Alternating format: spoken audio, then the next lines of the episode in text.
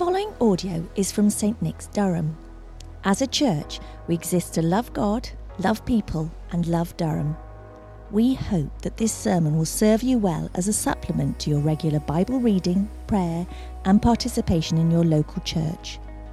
For more information about St Nick's Durham, directions, or resources, please visit stnicks.org.uk. Good evening, everyone. My name is Rachel, and I've been worshipping at St Nick's for about six months. Our reading this evening is from the book of Exodus, chapter 20, from verse 1 to 12. I'll just give you a moment to find that in your Bibles.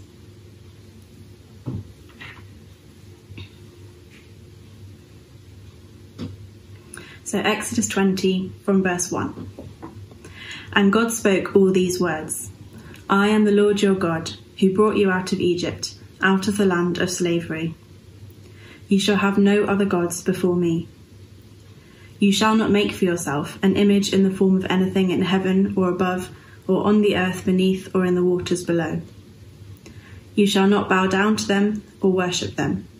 For I, the Lord your God, am a jealous God punishing the children for the sin of the parents to the third and fourth generation of those who hate me, but showing love to a thousand generations of those who love me and keep my commandments. You shall not misuse the name of the Lord your God, for the Lord will not hold anyone guiltless who misuses his name. Remember the Sabbath day by keeping it holy.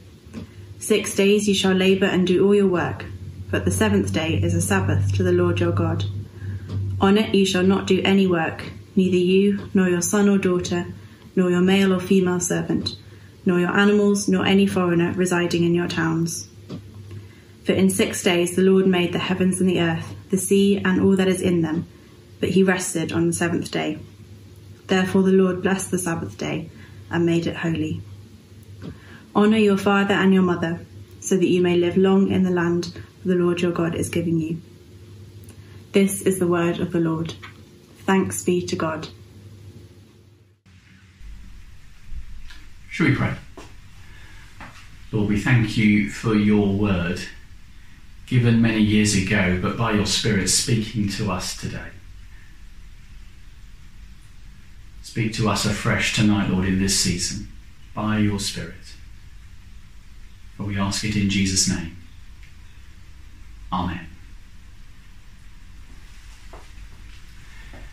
It's very good to be with you tonight and uh, speaking to you in your homes uh, as we share in this service uh, together. My name is Philip Fleming. I serve um, on the staff at St John's College. I'm a member of the congregation here at Nick's, and it's just a real joy to be with you. So, this week, a 329 page bill passed through the House of Commons and the House of Lords and was given royal assent, called imaginatively enough the Coronavirus Act 2020. It gives the government uh, sweeping new powers to respond to the COVID 19 pandemic, in closing bars and clubs, rewriting rules about who is working in the, in the NHS, how courts work, and the like. And that's in addition to the secondary legislation from earlier in the week that gave the police the right to enforce social distancing. Now, given the seriousness of the COVID 19 threat, we um, understand that this new legislation uh, has to take place. We know that things have to work very differently for us to defeat the coronavirus impact. We recognise the importance of staying at home to help halt the transmission of the virus, and, and, we understand that we all need to do it to make it effective. So we get why the laws are there. But perhaps we hoped as we kind of settled down to be part of church tonight that we'd had enough of laws for one week. That perhaps something else would have been something we were hoping for. Uh, so that perhaps on Sunday evening it would be nice to look at something that wasn't legally framed, let's put it like that.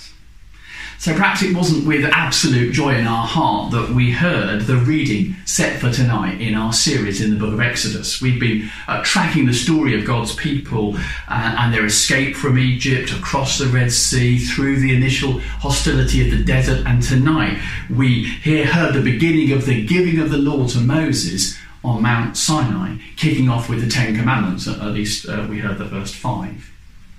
But the giving of the law doesn't exactly set the heart racing, does it?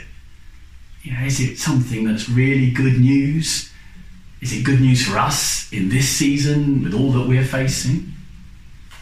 Well, Brandon, who was preaching last week, suggested that it was. He suggested it was good news. And I'm going to start by just quoting some of what he said about the law. This is what he said. The true climax of this story is not in the Exodus event, but in the giving of the law or the Torah. The end goal of all this is so that the Lord would dwell in the midst of his people, that they would serve and delight in him, that God will be with us. By giving the Torah, the Lord is creating a new identity for his people. No longer slaves, but daughters and sons. No longer objects to be mistreated, but a kingdom of priests, agents who would mediate the presence of God to a broken world. By receiving the Torah, they would be a light to the nations, in that the world watching them would see the closeness and the beauty of Israel's, relationship to God. A relationship characterized by love and affection and so Brandon said, but Lord willing, we'll cover that more next week. Which was the answer is thank you very much indeed, Brandon. But actually, he's right, and we will.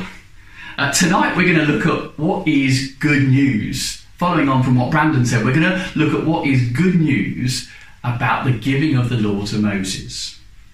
Using this familiar passage about the Ten Commandments as our base, we're not going to work through them one by one. I thought I'd leave that to Aaron for next week. But we're going to step back and look at the big picture of what the law is about within this Exodus story.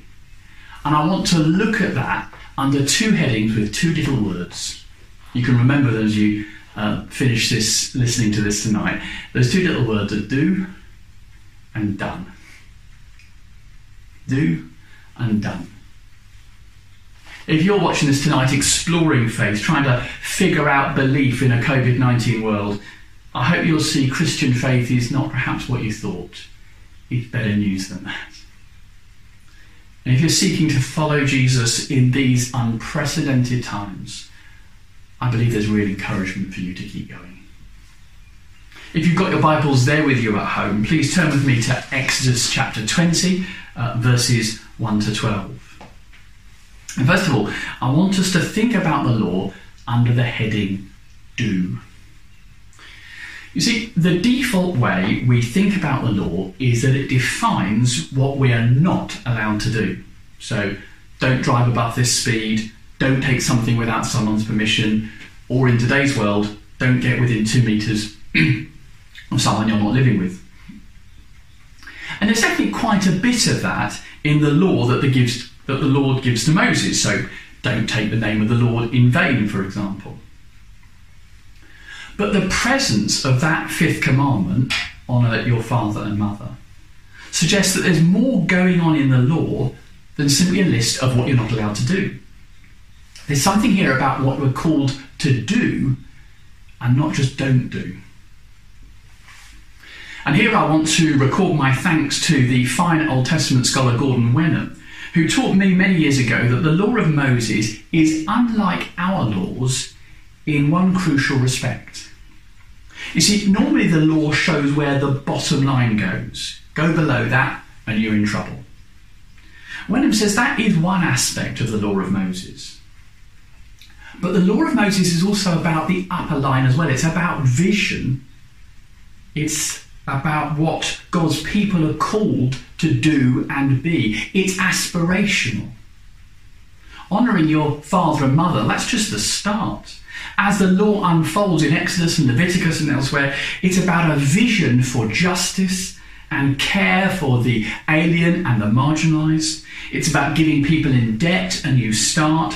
It's about looking after the land.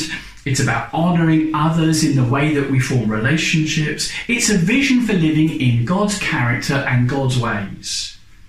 That's what Brandon was talking about last week when he's talking about people looking at the Israelites who had and lived by this law and saying, We want to follow their God. The law I want us today is about do. Now, the tragedy is that God's people didn't always take it that way. By the time of Jesus, there were a number of people, Pharisees they were called, who seemed more concerned with spotting those who were going below the line than they were with this upper line, the vision of what the law was for. And Jesus was probably more critical of them than of anyone else. This is what he said in one place. He said, You give a tenth of your spices, mint, dill, and cumin, but you've rejected the more important matters of the law justice, mercy, and faithfulness. So there you have it from the lips of Jesus. It's not that the bottom line doesn't matter, but the point of the law is the vision of living out God's character, justice, mercy, and faithfulness to a watching world. Put simply, it's about the difference between don't and do. Some people think, in my experiences, I've talked to people over the years, some people think that Christian faith is all about don't. As a Southern Baptist saying used to go, don't smoke, don't drink, drink, and don't chew, and don't go out with girls who do. So being a Christian in that view is, is all about what we're not allowed to do. But that's missing the point of the law, and it's missing the point about the Christian life. The Christian life isn't really about don't, it's about do. It's what we're called to. It's how we follow in the example of Jesus in justice, mercy, and faithfulness. It's how we serve as he did. This week, the church remembered the great saint Oscar Romero, Archbishop of San Salvador, who spoke out and acted for justice in the dictatorship of El Salvador. Defying the threats of the government, he challenged the state on matters of poverty and violence in radio sermons that were heard right across the country. Forty years ago, on the 24th of March 1980, he was murdered by state sponsored assassins while saying Mass in his own cathedral. As a saint, he was defined not by don't, but by do. Closer to home, this week I caught up with news of a friend of mine who, as a vicar, is coordinating the collection and distribution of food parcels for people isolated on the council estate where he lives and serves.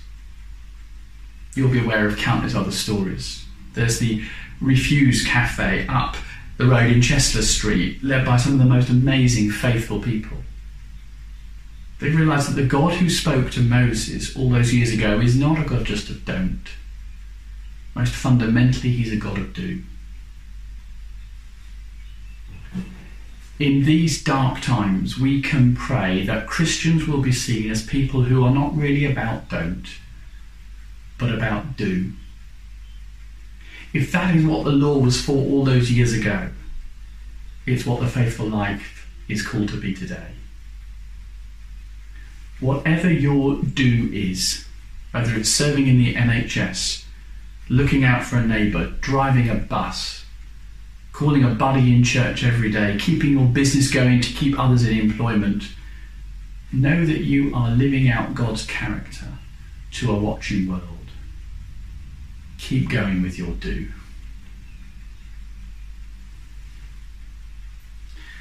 So we've looked at the law under the heading of do. Now I want us to look at it under the heading of done. Because having said that, we're not going to look at these verses uh, verse in detail, kind of verse by verse. I do want us to look at verse 2 together because before the Lord gets going with the Ten Commandments and the rest of the law, he says this I am the Lord your God who brought you out of Egypt, out of the land of slavery. Now that seems so introductory that it's easy to skate over it. But it reminds us of two things that God has already done up to this point. First, he's revealed who he is. When he calls himself the Lord in the Bible, there, that's capital letters in our Bible, it, it can be approached sort of, uh, can be, be, be translated Yahweh in the original Hebrew, that's translated as I am who I am, or I will be who I will be. When the Lord reveals himself, he, he's showing Moses who he is and who he will be. In other words, God's showing up by revealing his name and his character to Moses at the burning bush. That was all the way back in Exodus chapter 3. So that's what those little words refer to. But secondly, God has rescued the Israelites out of slavery. See, the Israelites didn't escape due to a cunning plan of their own. It was through God's miraculous intervention that the Israelites were freed from slavery under the yoke of Pharaoh. That was all the stuff back in Exodus chapter 12. Revelation and rescue. And here's the really exciting bit. Chapter 3 and chapter 12 take place before chapter 20. I'll say that again. Chapter 3 and chapter 12 take place before chapter 20. Now you may say that is blindingly obvious, but in our heads we can often get it the other way round. We often think that in the Old Testament it works this way God gives the law for his people to keep, they do so, and he rewards them with revealing himself and rescuing them. But that's not so. The law is not about creating a checklist for the Israelites to earn brownie points. It's about creating a framework for the Israelites to respond to what has already been done for them, to the grace they've already received. What I mean? The Israelites hadn't earned God's revelation at the burning bush.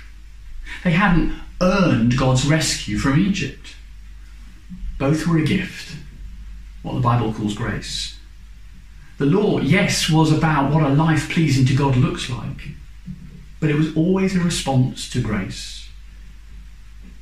Chapter 20 takes place after chapter 3 and chapter 12.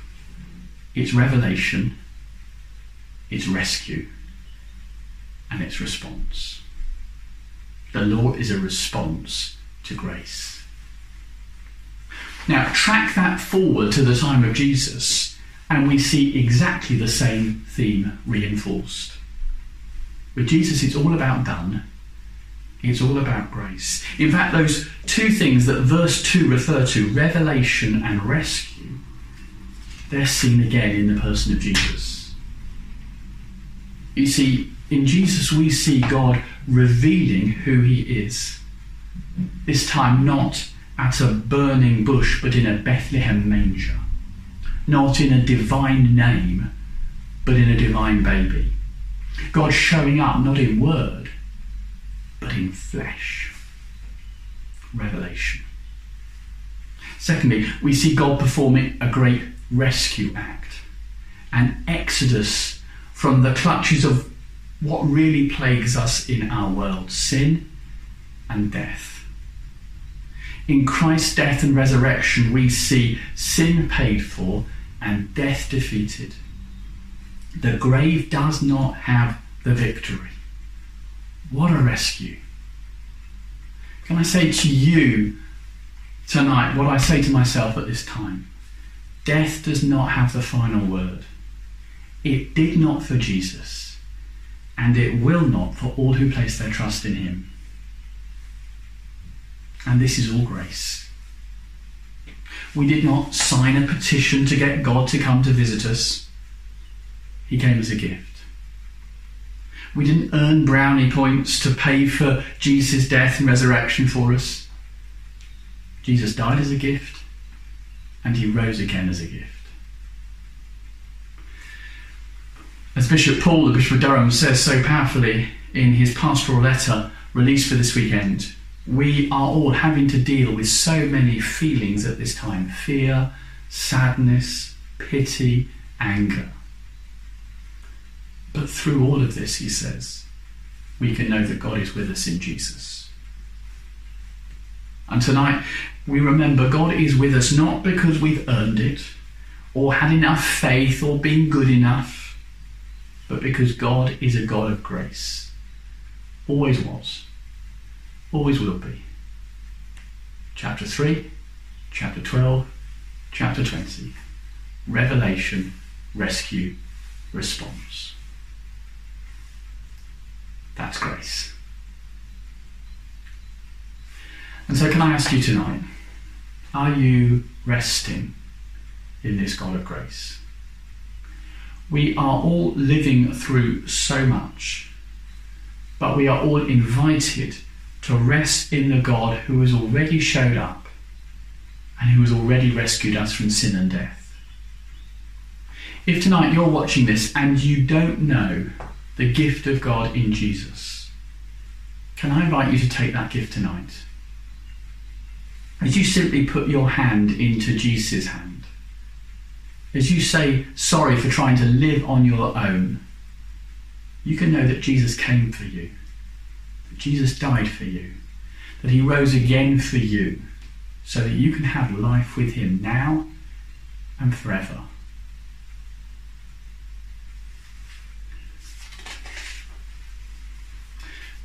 We haven't talked a lot about the Ten Commandments tonight. That's over to Aaron for next week. Good luck, Aaron. But I hope you have looked at what the beginning of the giving of the law is all about. I hope we've seen that law is not really just about don't, it's about do. If if we're looking to lead faithful lives in this season, we'll be more concerned with the do than the don't. Whatever your do is, keep on going. And secondly, we've seen that the law is given in response to what has been done, to revelation and rescue. It's not a checklist for brownie points, it's a response to a revelation and a rescue, both of which are a gift. Exodus 3, Exodus 12, Exodus 20. Revelation, rescue, response. And at such a time as this, it's about resting. It's about trusting in the God of grace, who in Jesus Christ offers us life with Him now and forever. Bishop Paul ends his pastoral letter with these words. They refer to what we need to do and to what has been done already in Jesus Christ. He writes, Thank you for being faithful to Jesus. Hold fast to God. Fear not. Trust in the one who is the resurrection and the life. Amen.